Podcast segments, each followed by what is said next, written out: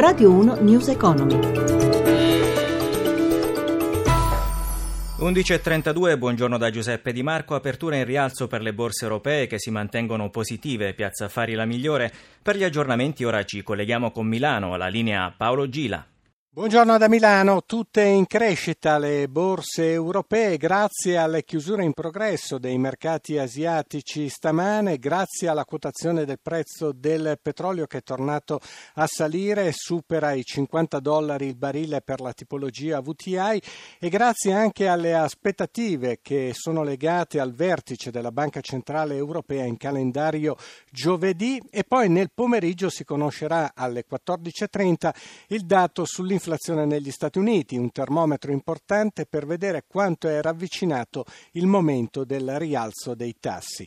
Milano in questo clima sta mettendo a segno un progresso dell'1,60%, crescono poco più di un punto Londra e Francoforte, Parigi in anello a un più 1,24%. Bene a Piazza Affari i titoli del comparto bancario, in luce Monte dei Paschi di Siena in crescita di 6 punti e mezzo, bene anche Unicredit più 1,80. Ci sono acquisti anche sui titoli del comparto energetico. Eni e Enel avanzano di oltre un punto. Sul mercato secondario dei titoli di Stato lo spread scende a 132 punti base e in discesa anche il rendimento dei BTP a 10 anni all'1,34%.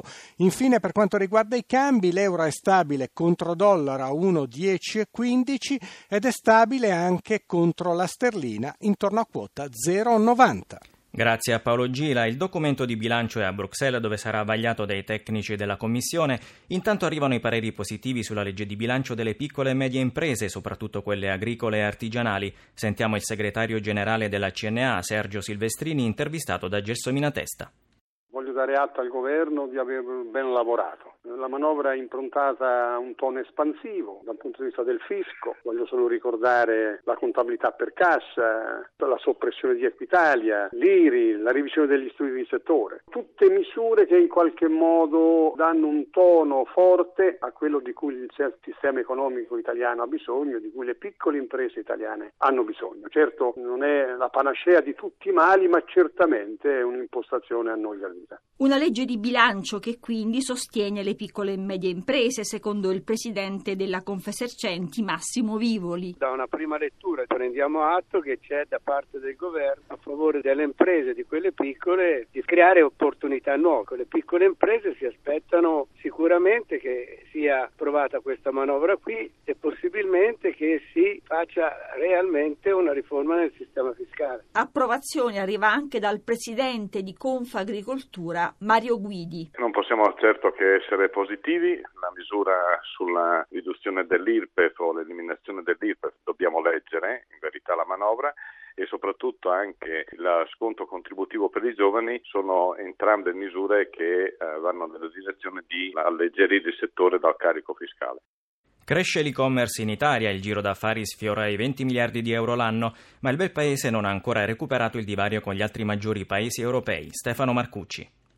Sono i beni di consumo che trainano l'aumento delle vendite online in Italia. A crescere di più sono cibo e arredamento, che partendo da livelli piuttosto bassi hanno registrato un incremento del 30 e del 48% in un anno. Salgono anche gli acquisti su internet di apparecchi informatici ed elettronici in genere. Così il mercato degli oggetti fisici ha acquistato una fetta che si avvicina alla metà dei consumi via web. Lo dice una ricerca dell'osservatorio e-commerce del Politecnico di Milano. L'altra metà del mercato è rappresentata dai servizi costituiti per la stragrande maggioranza dai prodotti turistici. Dai biglietti aerei agli hotel, l'organizzazione della vacanza è ancora il settore più importante del commercio elettronico, con qualche segnale di consolidamento però, visto che l'aumento in un anno non supera il 10%, così come le assicurazioni online che sono invariate nel 2016. In totale il commercio su internet in Italia sfiorerà quest'anno i 20 miliardi di euro con un incremento del 18%, ma c'è ancora della timidezza nel consumatore italiano. Solo 6 su su 10 internauti fanno i loro acquisti in rete, contro i tre quarti degli utenti in Francia e Germania.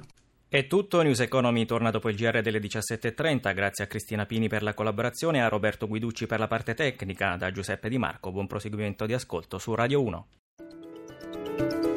Radio 1 News Economy.